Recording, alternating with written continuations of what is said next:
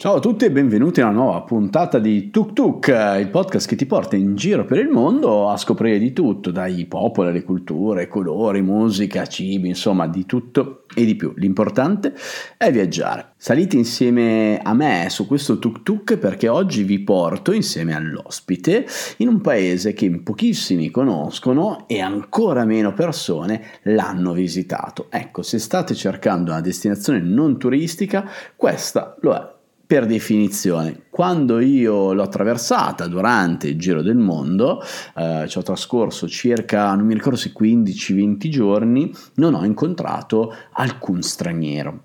Sto parlando di uno stato africano dominato per la gran parte del territorio dal deserto del Sahara. Si tratta della Mauritania, stato tra il Senegal e il West Sahara, che in realtà è un territorio annesso al Marocco. Quindi Africa occidentale, lato dell'Oceano Atlantico, come dicevo, per la maggior parte deserto, infatti la Mauritania è un'esperienza di viaggio più che un viaggio per vedere, bisogna viverla. Oggi ospite una donna, una donna, Elena Nebbiolo, Ele, Ele Trotter, che scrive per un, per un, blog molto conosciuto che è non solo turisti, molto brava nella scrittura, molto brava nelle interviste perché io l'ho conosciuta infatti durante un'intervista che mi fece durante, durante il giro del mondo. Ho scelto lei primo perché è l'unica persona che conosco che è stata in Mauritania oltre a me e poi per approfondire anche la tematica della sicurezza, dei pericoli e delle donne in un paese del genere. Siete pronti? Andiamo in Mauritania. Ciao ciao Elena. Come stai Elena innanzitutto? Dove sei? Uh, io adesso sono a Torino perché come ti dicevo arrivando dalla Lombardia ho fatto anch'io i miei 15 giorni di quarantena, però adesso è un mese che sono qua a Torino bloccata, sarei dovuta essere tra la Lombardia e il Piemonte perché oramai la mia vita è divisa in queste due regioni. Come ti dicevo, non avevo viaggi programmati per okay. questo periodo, è la prima volta che non avevo viaggi programmati per aprile, quindi un po' mi è andata bene, però insomma, eh, tutto bene, tutto bene. bene. Ce la caviamo anche qua. Grandi, io ho accennato nella, all'inizio della diretta di prima, come che ci siamo conosciuti virtualmente prima, eh, a seguito del mio giro del mondo. In tanti ospiti qua eh, che vengono sulle mie dirette Instagram ci siamo conosciuti così, però poi abbiamo avuto la fortuna un giorno insieme che c'era anche Daniel, quando io ho fatto una presentazione esatto. a Torino, esatto. di conoscerci fisicamente. Esatto. Elena esatto. è una grande viaggiatrice, ragazzi. Veramente. Infatti, io quando ti ho visto in Mauritania mi sono detto: e o mo ce lo spieghi, come ti è venuto in mente la Mauritania? Non dire che è mia responsabilità perché non ci credo. Allora, ammetto che in questo non c'entri niente, eh. mi hai incondizionata per tanti altri viaggi, eh, perché lo sai, io ti ho seguito dall'inizio, ho scritto di te e quindi poi viaggio in Colombia, altri viaggi, Perù, sono stati colpa tua, questo te lo dico. Ma la Mauritania non è stata colpa tua. Quando sei stata la... innanzitutto? Allora, ci sono stata tra dicembre e gennaio, quindi nelle vacanze di Natale, sono stata lì 13 giorni. Recentissimamente, quindi quest'anno. È l'ultimo viaggio che ho fatto, infatti nell'ultimo articolo che pubblicherò ho anche scritto chissà per quanto tempo dovrò dire che è l'ultimo viaggio che ho fatto. Oddio che roba tristissima che mi hai detto, non l'avevo realizzato. Io l'ultimo viaggio che ho fatto è stata l'Islanda, che vabbè è stata salutata con un'ottima aurora boreale l'ultima sera, però vorrei continuare francamente. No, assolut- manca. Ma continueremo assolutamente. Dicevo solo che magari più del previsto, ecco. Sì, sì, sì, sì Un pochino più del previsto, però è stato quindi l'ultimo viaggio che ho fatto. Tu, a parte me e i tuoi compagni di viaggio, chi conosci che è stato in Mauritania? Cioè, con, più che altro non voglio i nomi, quante persone? Secondo me si contano meno, sotto meno di tre dita, due dita. Una. Ecco, Io una. Ecco, e non è stata nemmeno lei a condizionarmi, tra l'altro l'ho conosciuta dopo, cioè ho saputo dopo che era stata anche in Mauritania, ma non conoscevo nessuno che ci fosse stato. Quindi, la prima domanda te la faccio io, non l'ha fatta nessuno. Che ti è saltato in mente? Perché la Mauritania? Allora, come mi è saltata in mente della Mauritania? C'era, ci sono state due ragioni. Allora, io come sai sono anche grandissima appassionata di foto, uh-huh. per cui... E molto brava anche, mi permetto di dirlo.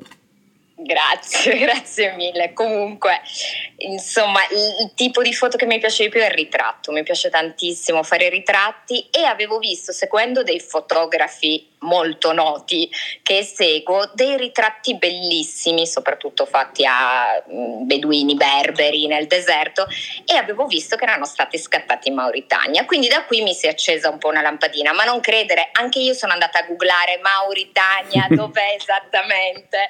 Cioè perché poi viaggiamo tanto, vediamo tanti posti del mondo, ma ci sono quei momenti dove dici, oddio, ma dov'è dove è collocata la Mauritania?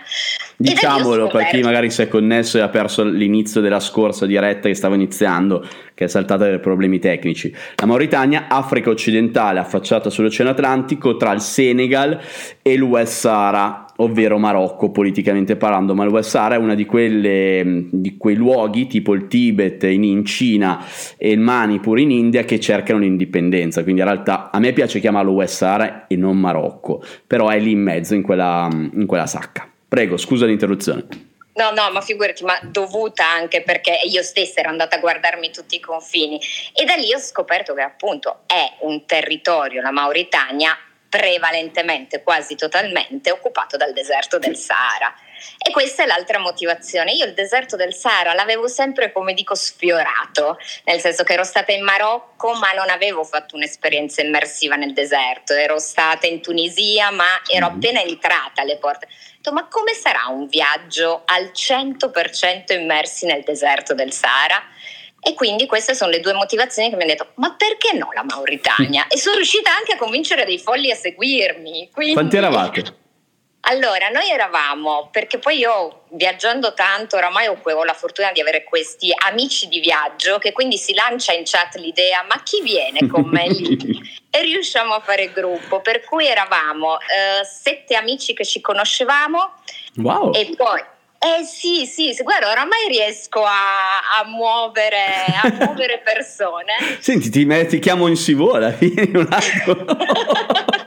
no, vabbè, i, i, vostri numeri io riesco a muoverli una volta o due all'anno. Vabbè, dici poco, guarda, c'è gente che non ce la fa manco una volta all'anno ed è super blogger blasonato, eccetera, eccetera, quindi... No, no, vuol dire okay. che la, le persone si fidano di te, vuol dire che trasmetti fiducia, passione, credo che siano queste alla base del raccogliere persone in un viaggio di, di, gruppo. Perché se stiamo a vedere solo i numeri, non mi spiegherei perché alcuni non riescono a chiudere neanche un gruppo, voglio dire, Quindi, e invece altri li chiudono in due giorni. È, è la fiducia, secondo me, che la persona trasmette più che altro. Sì, probabilmente sì, poi sai, nel momento in cui si viaggia una volta insieme, ci si trova bene e si trova soprattutto uno stile di viaggiare comune, perché poi quello è molto molto importante. Quindi man mano uno porta un amico, uno porta l'altro, uno porta l'altro, insomma, si creano queste piccole community per cui è bello viaggiare insieme o lanciare la proposta. Alcune, la maggior parte delle volte ammetto che sono io a lanciare in chat le idee e infatti per esempio per agosto l'idea era il Madagascar, io ho sentito l'ultima tua diretta e avevo già messo su un bel gruppo, li avevo anche già contattati, gli AIDS Formada, okay. però purtroppo. Comunque detto questo... Solo rimandato. Solo rimandato, solo rimandato, il Madagascar sarà colpa tua anche quello, ci andrò assolutamente, però eravamo in 12 in tutto perché poi il tour operator al quale io mi sono rivolta, poi così magari spieghiamo sì. perché io mi sono rivolta a un tour operator, eccetera, um, ha contattato altre quattro persone che hanno voluto unirsi, che sono diventati i nostri compagni di viaggio, altre persone che ho conosciuto, quindi eravamo in tutto in 12. Tutti italiani, anche questi altri compagni? Tutti italiani che arrivavano da diverse città d'Italia, ma anche i miei amici, ce n'è una di Ravenna che viaggia con noi spesso, certo. di Milano, Ligure. No, il tuo gruppo immaginavo, pensavo degli altri quattro, perché come ho detto all'inizio fa strano eh, sentire persone che vanno in Mauritania, cioè io penso che di tutto il mondo, di tutti 79, credo più o meno, paesi che ho visitato è in assoluto il meno turistico. Cioè non mi è mai capitato di passare più di due settimane in un luogo senza incontrare uno straniero. E questo è quello che mi è capitato in Mauritania. E le motivazioni che hanno spinto me in Mauritania invece sono state proprio di necessità, perché dal Senegal dove io avevo trovato il passaggio eh, cargo mercantile dal Brasile, io avevo, avevo attraccato in Senegal, per venire in Italia l'unica via era passare dalla, dalla, Mauritania o dal Mali, ma per entrare dal Mali in Marocco era un casino per quella frontiera, Quindi era un passaggio obbligato per tornare a casa. L'idea iniziale, quando ho pianificato il giro del mondo, era andare in Sudafrica e risalire dalla parte dell'Oceano Indiano, quindi non l'avevo presa minimamente in considerazione. Ed è stata una sorpresa, a mio punto di vista, clamorosa. Clamorosa proprio. La tua impressione, raccontami della tua Mauritania, anche il giro che hai fatto, poi iniziamo un po' a parlare, un po' a sviscerare anche dubbi, domande che, certo. che ci sono. Ma allora, eh, anche per me assolutamente il paese meno turistico che abbia visitato e anch'io sono sulla settantina di paesi, quindi veramente io un paese così poco turistico non l'avevo mai, mai visto e già quello è comunque un piacere scoprire eh, dei posti così ancora non raggiunti dal turismo di massa, ma delle, delle vere chicche, delle sì. perle. Allora, il mio rapporto, a me la Mauritania è piaciuta tantissimo, se non altro perché mi ha regalato finalmente questa esperienza immersiva nella Sahara e mi ha permesso di scoprire veramente un angolo di mondo che ha tanto da raccontare, uh, anche aspetti un po' nostalgici se vogliamo, che poi racconto nel, ne, nei miei yeah. articoli non so se anche tu hai avuto questa sensazione un po' nostalgica di questi posti che erano comunque nei secoli, nel XII. XIII secolo, dei posti pazzeschi, veramente. È il tema delle carovane. Era esatto. proprio un luogo dove, dove, si fermavano le carovane dei, dei, commercianti, perché comunque il deserto del Sahara era popolato di commercianti che andavano dal Mediterraneo all'Africa Nera e dall'Africa Nera al Mediterraneo, quindi erano mm, proprio dei passaggi ancora utilizzati da berberi. Quello che ho notato è che ovviamente con quelle città fam- famose comunque nel, del popolo mauritano interne, sembrano un po' i paesini con 5-6 persone che lo abitano che stanno morendo in Italia e lo stesso lì, cioè stanno andando verso l'essere disabitati perché c'è sabbia e deserto, quindi o si investe in turismo, se no diventa difficile che non vadano a morire questi paesi che attenzione ragazzi sono uh, Wad, uh, Cinghetti sicuramente, non so se anche Wadan, patrimonio dell'umanità UNESCO. Tutte e due. Ecco, tutti e due. Tutti quindi, due patrimoni dell'UNESCO. Eh, stiamo parlando di paesi che hanno una storia grossa, però sono in mezzo a un deserto del Sahara. E quindi chiaramente anche le, i giovani, mi immagino, vogliono andare nelle città, vogliono studiare, vogliono divertirsi, vogliono conoscere gente. Lì, se non arriva il turismo, non arriva più la carovana. Quindi è esattamente questo ed è il punto per cui io parlo di, eh, di città che combattono un po' con l'oblio. Giusto, combattono con questa idea dell'oblio e anche con la furia del deserto, perché poi quello che io ho scoperto in questo mio viaggio, vivendolo così, è la furia del deserto, perché il deserto è bello, affascinante, ma è anche un, un cavallo pazzo, è veramente una... Uh, è molto difficile da prevedere che cosa ti accadrà. Noi abbiamo, abbiamo, visitato, abbiamo fatto questo viaggio in mezzo a tempeste di vento e tempeste di vento Porca. in Mauritania. Ah, è pesante. Chi... Ho visto qualcuno del mio viaggio, di uno dei miei viaggi in Marocco collegato e lo sa, perché quando siamo andati a Merzuga abbiamo beccato la tempesta di sabbia e vuol dire innanzitutto non visibilità, quindi di base è l'unico modo per cui non ti puoi eh, godere un paesaggio perché ovviamente non è che piove e anzi quando e se piove è uno spettacolo clamoroso, è una fortuna esagerata beccare la pioggia nel deserto perché chiaramente poi la vita nasce subito dopo, immediatamente ed è una fortuna. E qua il problema è che se ti arrivate in pezzi di sabbia non ci vedi, c'è proprio nebbia. Oltre il fastidio della sabbia dappertutto e soprattutto nella macchina fotografica e, e soprattutto nella macchina fotografica. Infatti dedico un passaggio anche a quello perché per gli amanti di foto è tosto il deserto, è veramente tosto, ma soprattutto se come me si fa un viaggio dove, che poi chiunque voglia vivere il deserto in un determinato modo, lo fa in tenda per sì. cui la vita da tenda, con la sabbia che si alza, con il fatto che ogni volta che metti il naso fuori tu rientri in tenda e hai accumulato una duna praticamente dentro la tenda, è veramente... Però appunto questo carattere impetuoso, tutto sommato mi sono ritenuta fortunata anche dall'aver conosciuto questo carattere impetuoso del deserto, che non è sempre docile, sempre solo bello di dune e quindi capisci anche meglio quella che può essere la difficoltà di queste città nell'avere a che fare con un personaggio, diciamo così, ingombrante come il deserto, che comunque sta avanzando. Questo l'avevo già visto in Senegal, ma in Mauritania si vede in modo molto forte a Cinguetti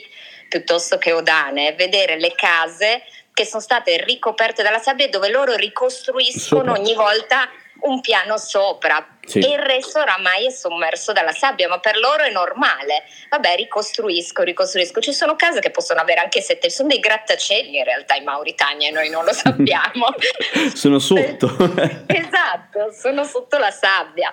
Però è anche giusto, secondo me, cioè è stata anche un'opportunità, per carità, scomoda, però il vedere il deserto in tutta la sua, insomma, in tutta la sua potenza. Sì, perché diciamolo, noi abbiamo detto da viaggiatori seriali quali siamo diciamo ah che figata, non è finalmente turistico, cioè veramente abbiamo visto un paese che pochi hanno visto, però bisogna anche sapersi adeguare, perché quando si dice che non è turistico, ragazzi non è turistico, il che vuol dire che anche i servizi non ci sono. Cioè Guadane e Cinghetti non hanno una strada, è sabbia, cioè sabbia proprio per muoversi.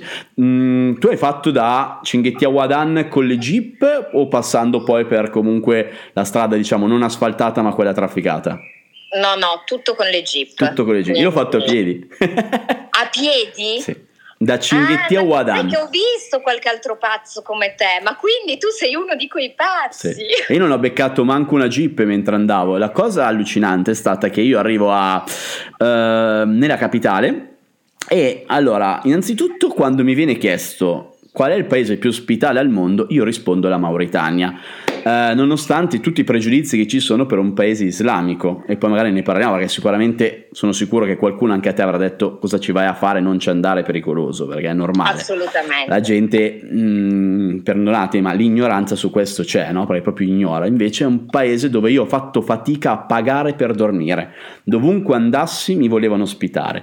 E nella capitale io incontrai una persona, eh, in realtà il figlio, però il padre aveva vissuto in Italia, quindi aveva, parlava anche un po' di italiano e mi ha raccontato, mi fa devi andare assolutamente a Cinghetti perché merita e poi vai a Wadan perché c'è questo festival importantissimo, Berbero, quindi saranno tutti là e per te, per i tuoi video è clamoroso. Arrivo a Cinghetti e non ci sono trasporti per andare a Wadan, perché ovviamente erano tutti a quel festival. Allora, ospite, anche lì ospite senza pagare di, di un ragazzo, perché io appena arrivato con uh, il 7 Plus, uh, appena arrivato gli mi dicono, no ma vieni, vieni a dormire da me, ti ospito. All'inizio sono un po' titubante, ma ormai ero alla fine del giro del mondo, un po' sgamato lo ero e mi capivo che potevo fidarmi. E mi hanno detto, l'unica via è con i cammelli che poi in realtà sono dromedari. Dico, bello, figata, 5 giorni a cavalcare un bel dromedario, mi godo il, Safa, il, eh, il Sahara, figata, 157 km. Io non sapevo che i dromedari sono bestie da soma. Cioè, noi avevamo due dromedari, avevamo io il cammelliere che parlava solo arabo, manco il francese, io il francese non lo so, l'arabo tantomeno, poi ero appena anche arrivato, in realtà adesso qualche parola, qualche frase di arabo la so dire e mi sono trovato a camminare per 157 km nel deserto. E la cosa che mi ha impressionato è stata che questa persona, un anziano, sì, un cammelliere, al di là che il deserto ti rovina anche la faccia, quindi probabilmente magari aveva anche solo 50 anni, mi sembrava che ne avesse 70, però... E lui mi ha detto, noi arriviamo a Wadan il tal giorno alla tal ora. Questo non aveva una bussola, cioè aveva niente. boh, nada e nada. E noi siamo arrivati a Wadan a quell'ora. Ho detto, ma questo è incredibile. E mi interrogavo come ha fatto ordina- a, a orientarsi. Vabbè, il sole, est-ovest, più o meno ce la fai, ma le dune sono anche mutevoli, c'è vento. Quindi mi ho detto, ma come ha fatto questo a orientarsi? È incredibile, pazzesco. E l'ho fatto a piedi. Mamma mia, che quella de- comunque deve essere un'esperienza ancora più pazzesca. Senza tenda, tra l'altro. Che... Cioè, noi abbiamo Senza dormito te- fuori. Ecco, cioè all'aperto proprio fuori. completamente, sì. No, vabbè. Beh, questa è veramente l'esperienza estrema che mi manca, che mi manca. Però è, è vero che infatti comunque io consiglio di oh, vabbè, nel, nel, mio caso è stato un tour operator italiano che però si affida un tour operator locale, certo. perché assolutamente ci vuole il tour operator locale, oppure a qualcuno del posto, perché muoversi in quel paese no, ce veramente non ce la fai. Per cui e anche quando anche io ho parlato molto bene dei locali e ho, ho detto che mi sono trovata proprio bene, l'ho trovato un popolo accogliente, perché secondo me loro sanno che parte del loro futuro può essere legata al turismo. Sì, per cui hanno molta attenzione e non hanno assolutamente questo atteggiamento scostante, con, anche se non sono abituati a vedere turisti, perché veramente sono ancora loro a fotografare te. E sì, questa sì, è... Sì, se hanno da fotografare, eh, perché comunque sono poveri. Quando ce l'hanno, assolutamente quando ce l'hanno, però eh, hanno un atteggiamento da subito accogliente, cioè non, non vieni visto come l'altro pericoloso, ma l'altro probabilmente come finalmente viene qualc- qualcuno si è accorto che ci siamo, per cui hanno questo atteggiamento molto molto positivo. Chiaramente bisogna assolutamente affidarsi a qualcuno del posto, che sia la singola persona, che sia un tour operator, uno perché è difficilissimo spostarsi chiaramente in quel paese e due perché è vero, cioè, um, poi io dico sempre, non è da un'esperienza di 12 giorni, nel mio caso, che io posso dire in assoluto tutta la Mauritania è sicura o non lo è. Le zone di confine con Mali, Algeria, quelle parti lì Quelle sicuramente sono più calde, per cui è bene anche sapere quale itinerario fare, perché poi io dicevo, chi più di un'agenzia, un tour operator locale, eh, ha l'interesse anche a preservare la tua sicurezza Certo. A fare sì che comunque la tua esperienza sia positiva, così che poi torni in Italia, fai una diretta con Claudio e la racconti.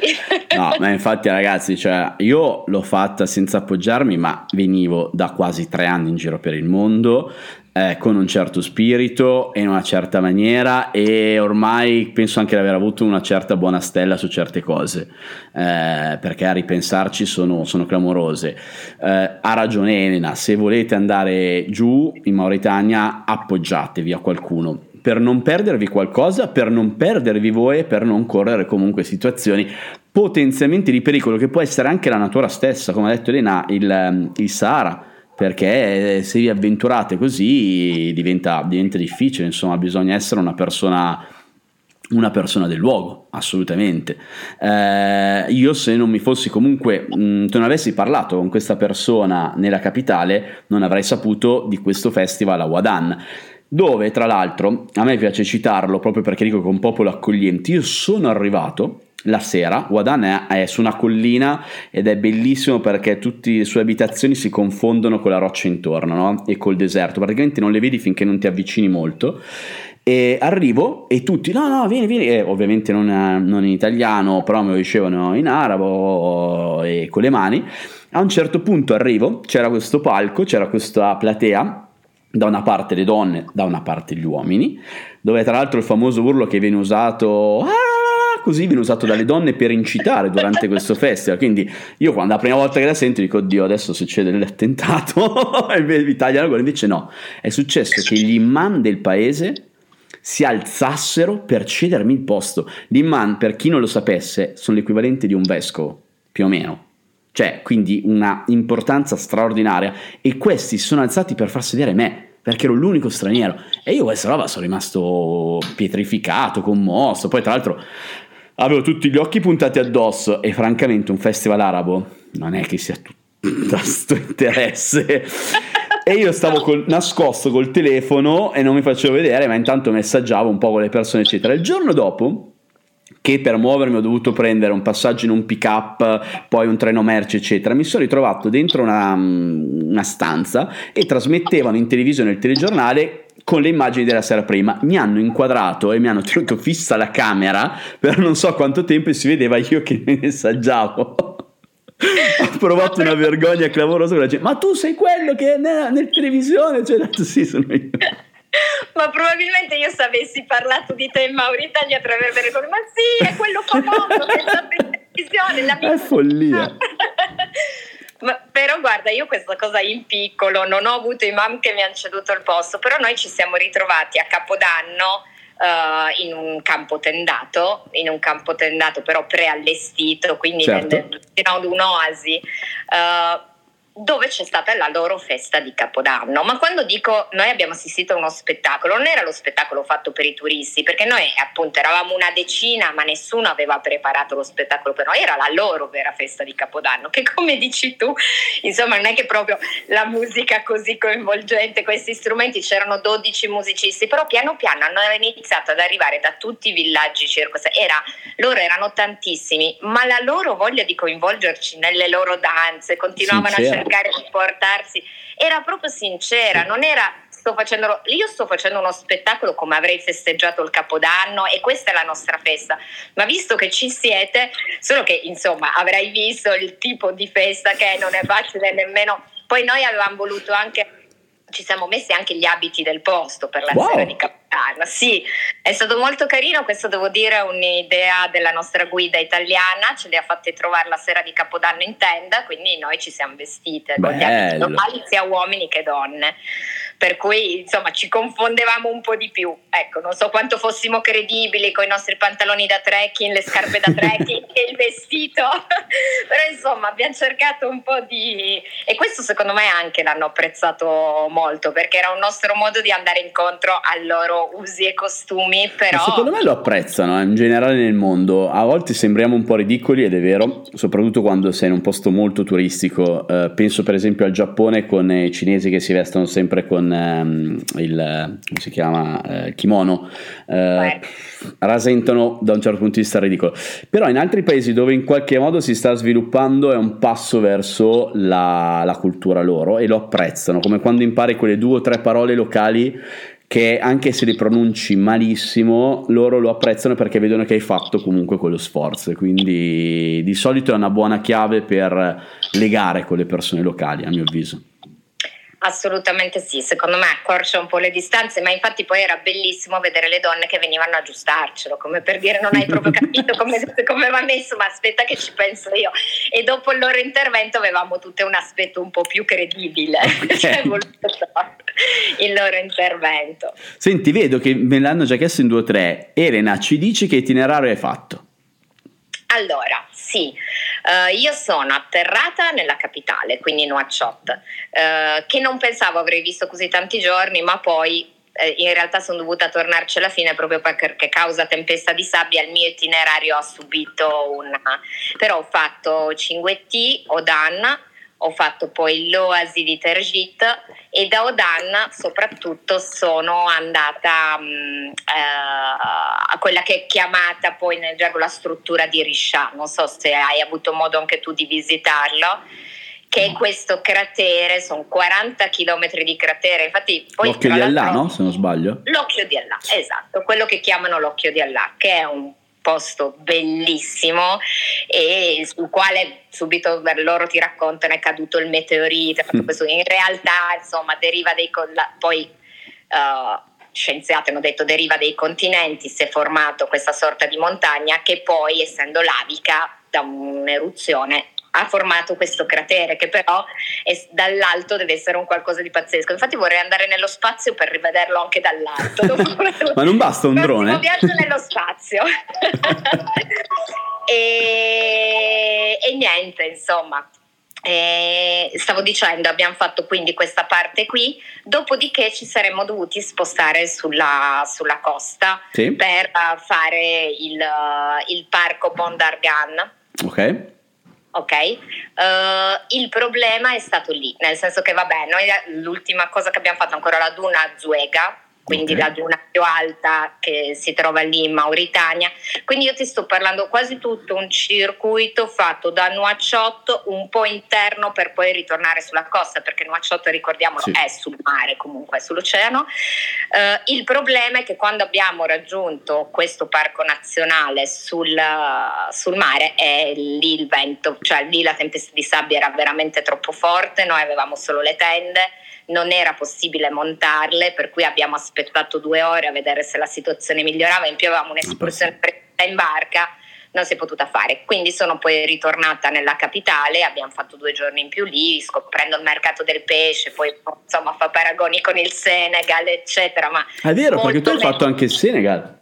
Sì, io vero, avevo l'avevo fatto... dimenticato due anni fa al Senegal, io mi ero innamorata dei mercati del pesce senegalesi, veramente tanto, e qui ho ritrovato un mercato del pesce molto simile nei colori, perché poi queste barche coloratissime quando si va al tramonto che rientrano, questa vita sulla spiaggia, perché c'è una vita vera sulla spiaggia, un via vai di gente, bambini, donne, perché tutti hanno il loro compito. E, ehm, però è anche questo molto meno turistico del mercato che avevo visto in Senegal. È un mercato, è vero. Tanto è vero che lì tirare fuori la macchina fotografica, ecco, loro stavano veramente lavorando, quindi non è tanto che si spazientivano dell'obiettivo, ma è no, non metterti in mezzo, io non sono qua. Certo.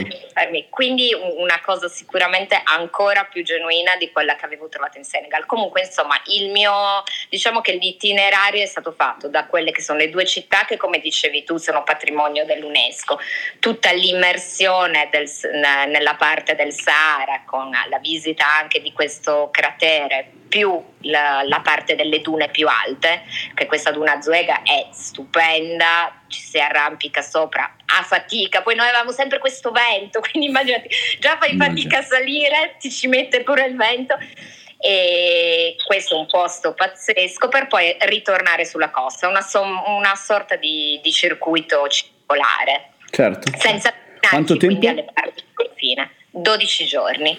Senti, grosso modo un budget perché lo chiedono. Allora, eh, un budget. La cosa che secondo me non rende economico il viaggio è il volo aereo da qua. Okay. Perché io ora so che ci sono soltanto due compagnie che al momento, eh, essendo un paese poco turistico, questi sono un po' i contro dello scoprire nuovi paesi o nuove mete, perché le linee aeree sono la Tunisair e non mi ricordo, forse è possibile la, la, compagnia di bandiera marocchina che fa questa, questa tratta. La Royal Air Maroc. La Royal sì, Maroc. Sì. Possibile. Adesso non vorrei sbagliarmi sulla seconda perché io ho preso il volo della Tunisair l'esperienza peggiore della mia vita. Ecco, parentesi sulla Tunisair è stata veramente, veramente una brutta esperienza, ma eh, però non, rie- non essendoci molta offerta, il volo non è per cui è vero che io l'ho fatto con quella che è considerata altissima stagione, perché le vacanze di Natale lo sono. Siamo sugli 800-900 euro di biglietto aereo, poi in realtà il resto del tour con driver, tender, no, noi l'abbiamo fatto veramente tutto già con gli alberghi, noi abbiamo fatto metà giorno in albergo, metà in campo tendato, tender che non ho dovuto portare io, ma con campo preallestito. Diciamo che tutto insieme sono sui 2000 euro. Ok, per 12 giorni, due settimane. Per 12 okay. giorni, esatto. Se si riesce magari a pagare di meno il biglietto, chiaramente diventa anche più accessibile perché non è poi caro il tour là No, là no, assolutamente. Io boh, non ricordo francamente i costi, ma ero stato tranquillamente nei miei famosi 15 euro al giorno, anche perché non pagavo da dormire. Però non è che uno può arrivare dall'Italia e pensare di non dormire e non pagare per dormire là, perché anche gli hotel che trovi, io quelle poche volte che ho dormito in albergo, forse due notti su due settimane, insomma, sono alberghi di un posto non turistico, quindi sì, puliti ma privi di qualunque tipologia di comfort, hanno giusto il letto e il bagno pulito, ma niente di più, insomma, non è che poi hai il ristorante dove andare a mangiare, hai il ristorante loro, locale, che tra l'altro ci hanno chiesto cosa si mangia di tipico, io francamente non me lo ricordo, ricordo il rito del tè, che è clamoroso perché continuano a fare su e giù, su e giù. Tanti di voi che siete collegati saranno stati in Marocco, perché il Marocco comunque è una destinazione comune, ma questo è 10 volte tanto continuano, continuano, continuano, su e giù, su e giù, su e giù. Io ho il cammelliere che ho, oh, lo beviamo sto tè o cosa? Infatti, pieno di ho... zucchero, pieno, pieno, pieno. Io diabetico. Ho pensato che fosse un modo per farci passare le serate, perché per bere un tè tu ci, ci metti un'ora, un'ora e mezza, anche perché poi non so se anche a te facciano fare il giro dei tre, perché poi te lo sì. servono in questi bicchierini piccolissimi. Quindi tu aspetti un'ora che lo preparino. Dalla fine di questi mille travasi bevi il tuo bicchierino, che effettivamente è un po' poco, no, ma aspetta il secondo giro e ripassa un'ora prima del secondo giro. Però il rito del tè è stupendo, è meraviglioso, quindi già solo quello vale la pena. Uh, cibi molto tipici, ti dico, noi poi abbiamo soprattutto fatto cucina da campo, per cui mangiavamo quello che veniva cucinato soprattutto pollo, anche pesce, ovviamente avendo degli, impor- certo. degli importanti mercati del pesce. Io non ho avuto nessun, cioè devo dire mi sono cibata, mi sono cibata volentieri. E, senza e stare male? senza stare male. Nessuno del gruppo è stato male? Giusto per informazione. No, okay nessuno del gruppo sia stato male, se non magari per qualche colpo d'aria, proprio perché comunque il vento essendo forte. E poi una cosa che io ricordo è, in tanti mi avevano, per esempio, a me hanno chiesto mm, le temperature sì. perché uno pensa al deserto fa caldissimo eh, sì però attenzione che la notte la temperatura crolla sì. nel deserto sì. a me è andata bene io mi sono vestito come in Patagonia avevo lo zaino del giro del mondo, quindi chiaramente avevo tutto con me, ma a un certo punto eh, l'ho messo oggi la foto, quella che vedete con il cammelliere e la guardia, che è quella che mi ha accolto a Wadan, quella guardia lì, cioè proprio c'è anche il controllo militare comunque, ehm, avevo su il, la felpa, la maglietta termica e il guscio, cioè, ed era più o meno lo stesso periodo perché sono arrivato a Uh, ho fatto il Natale in Marocco, quindi sarà stato più o meno il 10 dicembre quando, quando sono arrivato e di notte faceva veramente, veramente freddo. Freddissimo. Anche io ho portato lo stesso sacco a pelo che ho portato per fare il trekking in Himalaya e per fare la parte alta del Perù e della Bolivia. Ecco. Quindi sacco a pelo meno 20 e, e serviva tutto assolutamente sì. con l'antivento, il piumino. Per cui ecco, magari i colpi d'aria di sera perché si mangia fuori, però la temperatura appena va via il sole inizia ad abbassare. C'erano tante mosche? No.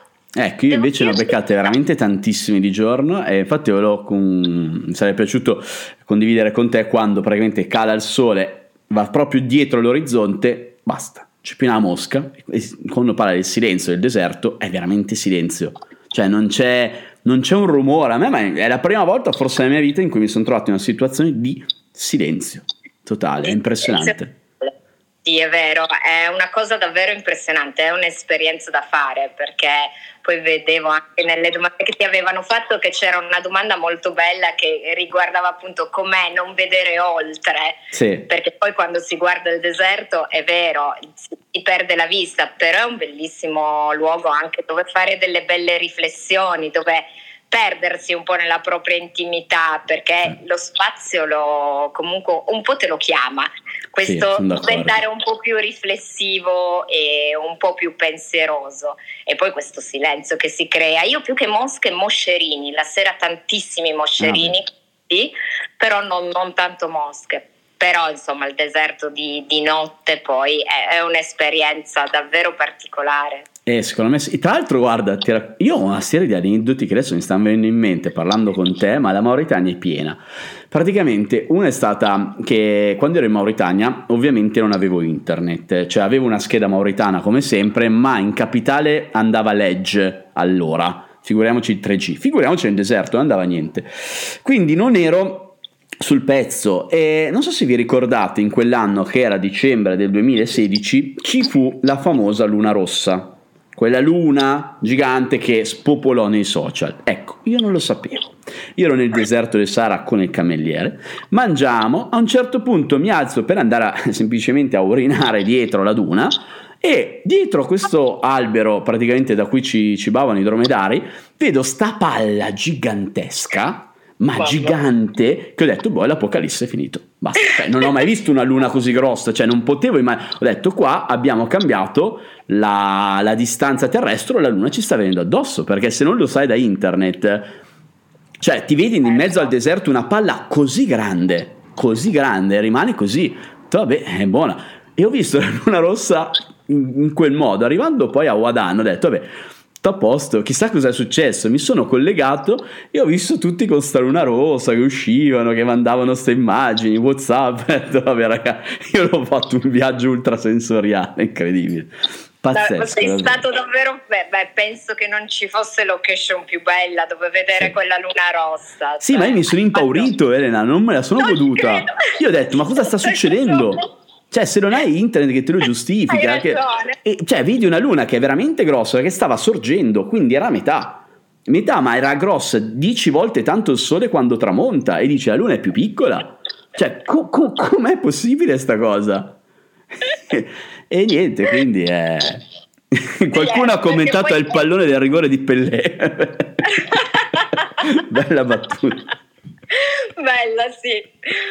Ma eh, perché poi ecco questo anche, hai fatto bene anche a dirlo, la connessione. Ecco, quello è un viaggio da fare veramente per se stessi, sì. senza pensare devo postare la stories, devo postare perché tanto non lo potrai fare. No. Bene che ti vada, trovi un wifi scadente in qualche alberghetto dove se già sei in più di tre persone si collega una e devi aspettare che quella si sia scollegata per forse caricare i primi tre post del feed di Facebook o di Instagram per vederli, hai finito.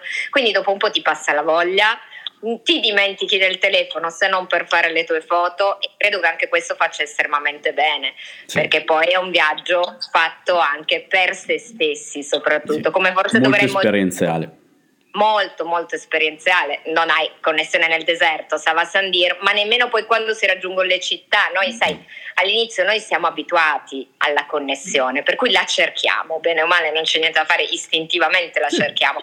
Dopo un po' comunque ci siamo arresi, abbiamo capito che nemmeno in quelle che erano le grandi città patrimonio dell'UNESCO non ce no, n'era. No, lì proprio non c'era, cioè, no. quando ci sono andato io non c'era, adesso probabilmente si sono evolute anche lì perché ho visto che ultimamente qualcuno di loro mi, mi scrive, quindi evidentemente adesso cioè, mi mandano foto, video, qualità bassa, ma comunque riescono a mandare file del genere e mi mandano proprio delle persone di Cinghetti, quindi adesso è arrivato anche nel deserto però all'epoca quando l'ho fatto io proprio no era come fare un salto varcare una, uno spazio temporale non lo so cioè sembra tornare indietro.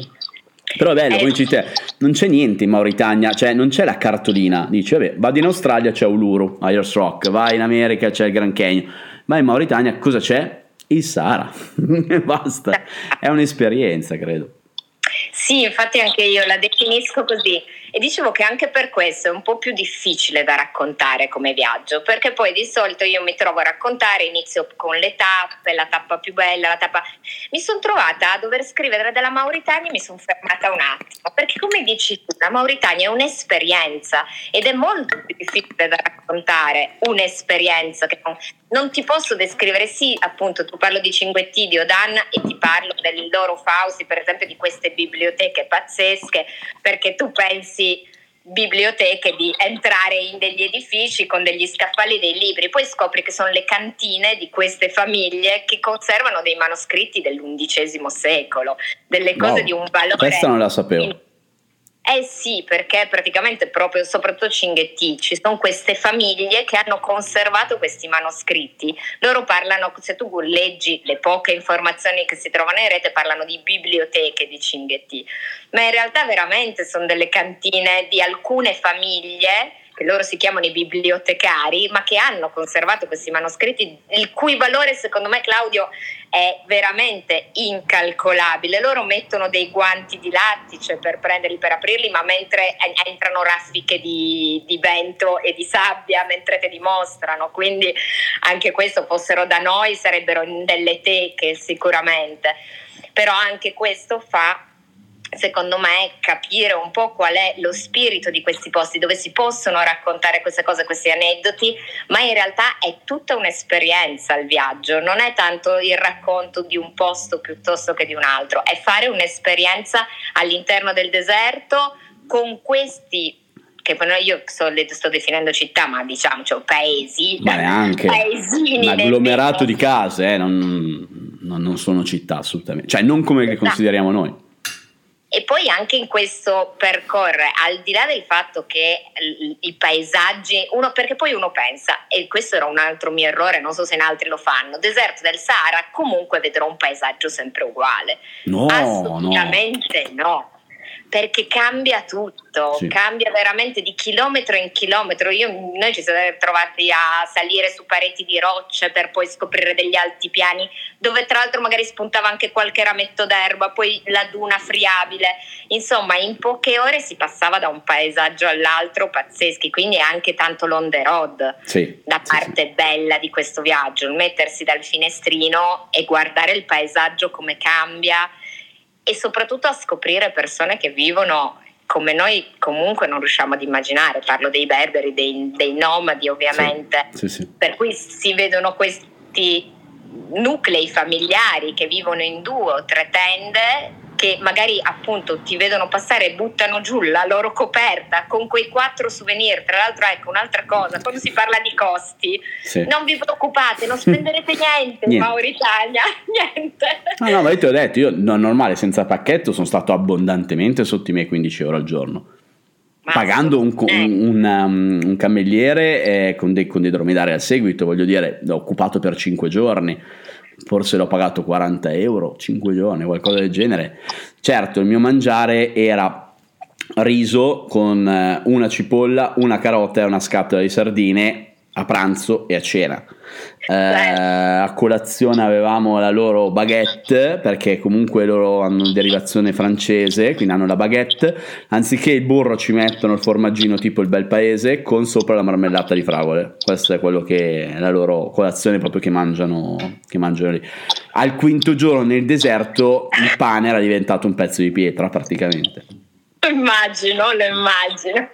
Sì, sì, sì. No, noi allora siamo riusciti a mangiare un po' meglio perché poi avevamo, devo dire, poi ci sono questi tuttofare perché i driver diventano anche cuochi e montano le tende e fanno qualunque cosa, però avevamo un cuoco, devo dire, molto molto bravo, siamo stati anche fortunati. Bene. Per cui, come dicevo, sul cibo proprio non, non mi lamento. Uh, come te, per esempio, Diodane, ho amato tantissimo. Ah, ci sono certi posti dove arrivare in determinati orari o, e, o vederli in determinati orari, anche Odane nel, al tramonto, come dicevi tu, già questa città arroccata su questa collina ed è un tutt'uno dello stesso colore, si forma veramente, è un punto di vista bellissimo. Poi ci sono questi affacci sui palmetti circostanti. Sì. A me ci sono veramente dei paesaggi, del, che ho stampati come se fossero delle cartoline in testa, però è, chiaramente non è un viaggio da dire ok, devi andare a vedere assolutamente quello, devi fare l'esperienza del deserto. Sì, sono d'accordo. Senti, siccome ci hanno chiesto la differenza, anzi le somiglianze tra i berberi marocchini e i nomi della Mauritania, vorrei mh, mm, chiarire che in realtà il popolo berbero è un popolo nomade e ci si riferisce ai berberi eh, riferendosi a tutto il Nord Africa nella, nella, zona subsahariana. Questa è la zona dei berberi. Poi verso l'Arabia Saudita prendono il nome di Tuareg, verso la zona marocchina prendono il nome di berberi, ma sono tutti questa popolazione nomade e loro si riconoscono come se fosse uno stato senza confini, cioè tutta la parte del, del Nord Africa. Quindi questo giusto per, visto che l'hanno detto anche qua nella live, me l'hanno fatto la domanda anche su, su Instagram, insomma, i nomadi sono i berberi, questo è in questa zona di, di Africa.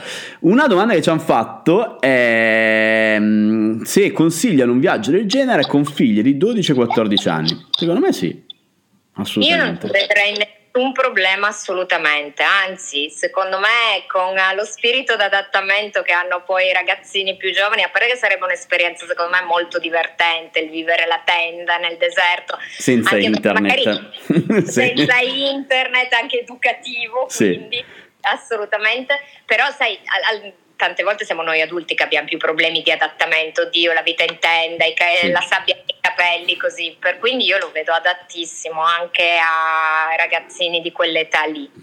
Poi la domanda che capita sempre. Per una donna la Mauritania. qua, qua parli solo tu, una volta mi dai manforte tu. Posso parlare solo io. Allora, io da donna, è vero che io ho viaggiato in gruppo, quindi eh, ho letto delle domande che avevano fatto sotto il tuo post. Ora, il viaggio di una donna da sola. Io in generale adesso, al di là, tu hai fatto questo attraversamento, però dicevo appunto, se magari si organizza un viaggio da dall'Italia, affidarsi a qualcuno, per cui anche una donna da sola, ma se affidata a un locale, a un'agenzia locale, eccetera, io non lo vedo problematico nel momento in cui accompagniamo ma questo che sia per un uomo che sia per una donna. Da donna io non ho avuto nessun problema e non l'ho riscontrato, ho trovato anche noi ovviamente non è come in Iran che ti devi coprire il capo, eh, chiaramente se entri in determinati posti sì, ovviamente essere coperti per lo più gambe, ma in tu- come in tutti i paesi islamici è più una accortezza secondo me che noi dobbiamo avere sì. nel momento in cui visitiamo determinati posti, ma mai nessuno ce l'ha chiesto, mai nessuno ce l'ha imposto. L'atteggiamento degli uomini è tendenzialmente, questo lo vedevo un po' subito, magari di, se ci sono sia uomini che donne, rivolgersi solo all'uomo, sì. senza guardare la donna. Ma questo è una questione anche di mentalità. Nel momento però in cui tu intervieni e parli, ti rispondono assolutamente. Quindi più una questione di abitudine che non di, mm, di un pensiero, no, no, non, so, non sono degno. È quasi come non oso parlare con sì. te se gli uomini che attorno non mi danno il permesso di farlo. Poi secondo me questa cosa vedendo più donne occidentali chiaramente andrà, però io non ho avuto davvero nessun problema, per cui per me un viaggio al femminile si può assolutamente fare. Senti una cosa, io quando sono passato dal Senegal alla Mauritania di a terra, eh, perché poi qualcuno chiedeva come fare ad andare dal Marocco al Senegal, se si può, sì, ci sono soprattutto dei cicloturisti che l'hanno, che l'hanno fatto e ho trovato molte persone che dal Marocco vanno in Senegal più che il contrario, io invece ho fatto il contrario.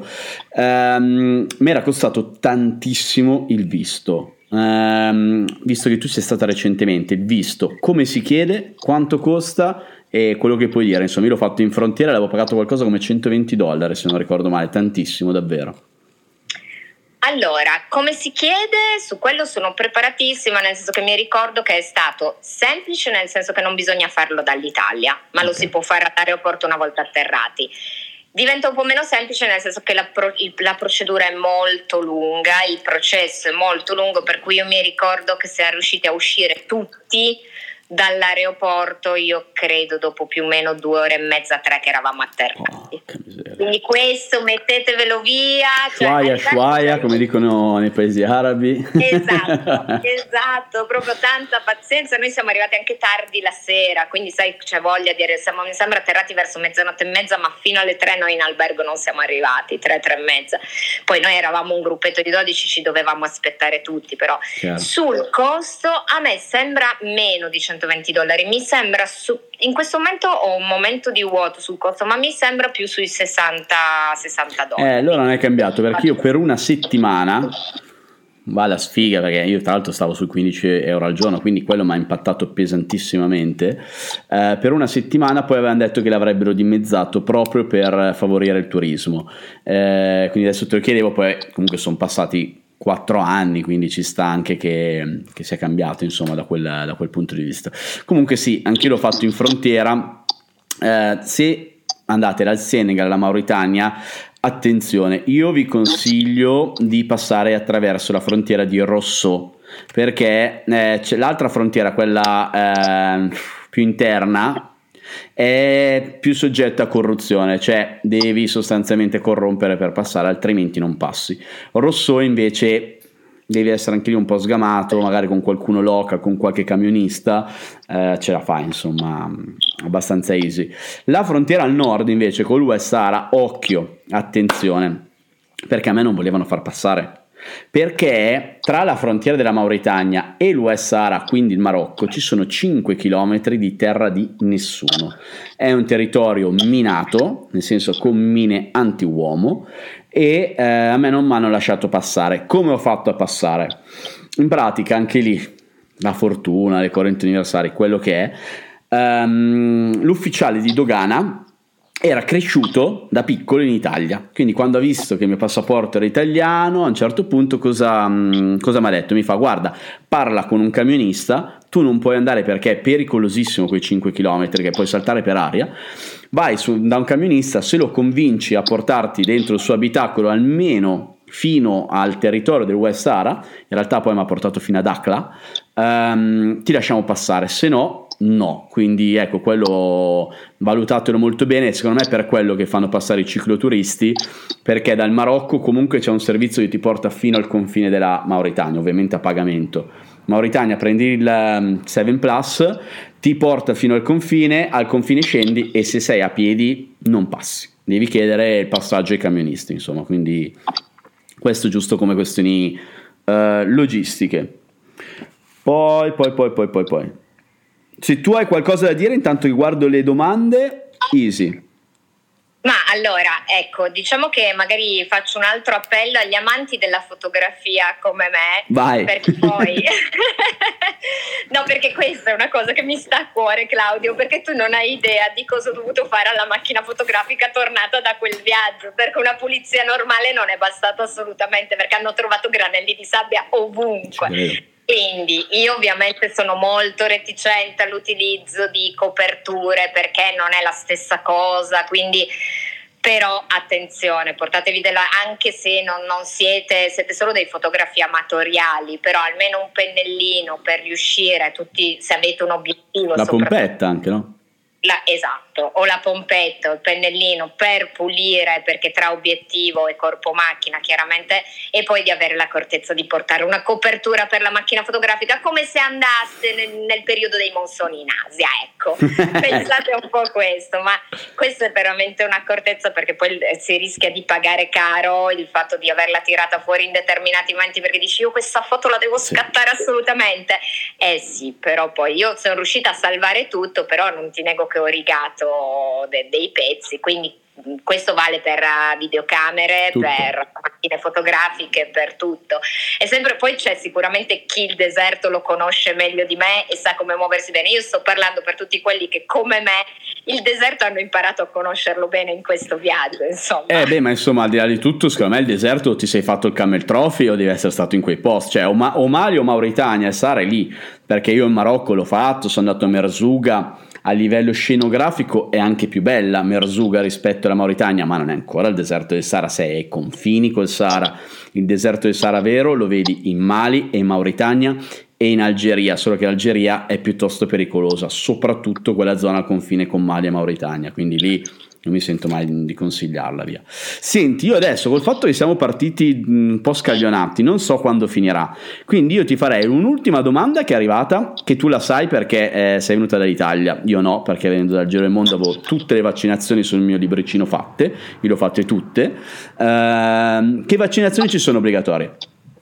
Vaccinazione obbligatoria nessuna a dirti la verità, se non eh, allora consigliate come al solito la febbre gialla, ma insomma per chiunque abbia visitato un qualunque paese dell'Africa, febbre gialla lo si fa una volta e vale per tutta la vita, quindi tanto vale farlo. Per me amante dell'Africa oramai la febbre gialla è un tema che ho superato da tempo. Poi ci sono le vaccinazioni consigliate da tutti, l'epatite, insomma, sì. però nessuna obbligatoria. A me in tanti avevano chiesto anche per la profilassi antimalarica malarica, ecco, diciamo che eh sì, perché comunque quando si associa a un paese Africa, sì, per però là non ci sono zanzare. Assolutamente no. no. non è assolutamente necessaria la profilassi, stiamo parlando di deserto, zanzare, sì. come dicevamo prima, mosche, moscerini, ma le zanzare nel no, deserto? No, no, infatti. Assolutamente no, quindi nessun'altra, nessuna vaccinazione obbligatoria. Il libretto della febbre gialla è bene portarlo per quanto non ci sia stato richiesto. Certo.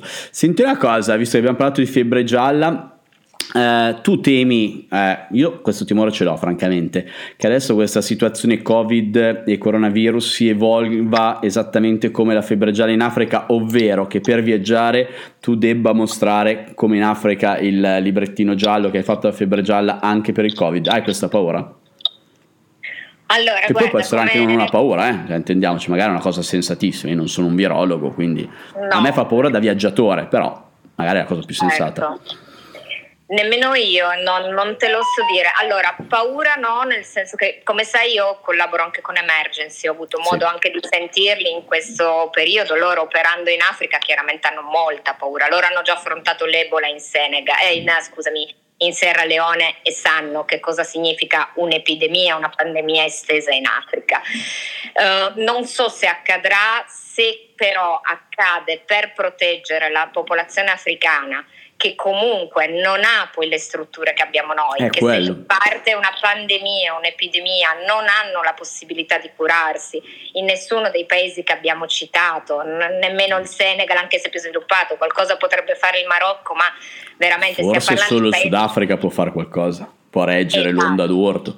Perché poi il problema è anche la corsa ai generi alimentari, cioè se vista in Italia, se vista negli Stati Uniti, in Australia non trovi la carta igienica nei supermercati, cosa pensate che succede in Africa, ragazzi? Cioè la corsa esatto. alle materie prime è dilaniante, è, cioè, è pericolosissima, guerre civili, rivolte.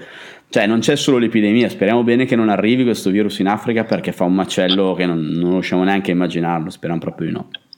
Speriamo di no e comunque, ripeto, se ci chiedessero delle accortezze in più per visitarla, che una volta abbiamo noi rispetto per questo continente, sì io sarei disposta a fare tutte le vac- magari poi ci fosse una vaccinazione peraltro sì, speriamo che arrivi auguriamoci presto. che arrivi presto però preserviamo anche il popolo africano da quello che questa volta potremo portare noi a loro sì sì poi tra l'altro queste robe orribili che stanno uscendo sui giornali che sembra che lo vogliano testare lì eh, spero che siano tutte fake news perché non voglio lo credere che siamo arrivati a questo mm. lo spero tanto anche io Elena, credo che da un momento all'altro Instagram ci levi la linea, quindi intanto Vai. ne approfitto, ti saluto, ti ringrazio, sei stata gentilissima e sono molto contento di essere riuscito a parlare di questo stato perché quando sono partito non pensavo che sarei mai riuscito a parlare di Mauritania, ti dico la verità. No, ne sono contenta anch'io, guarda, secondo me hai dato una bella finestra a un paese che se lo merita, quindi contentissima di aver partecipato. Bene, Elena, grazie. Grazie a tutti, grazie a te Claudio, ti mando un bacio. Ciao. Ciao. Ciao ciao.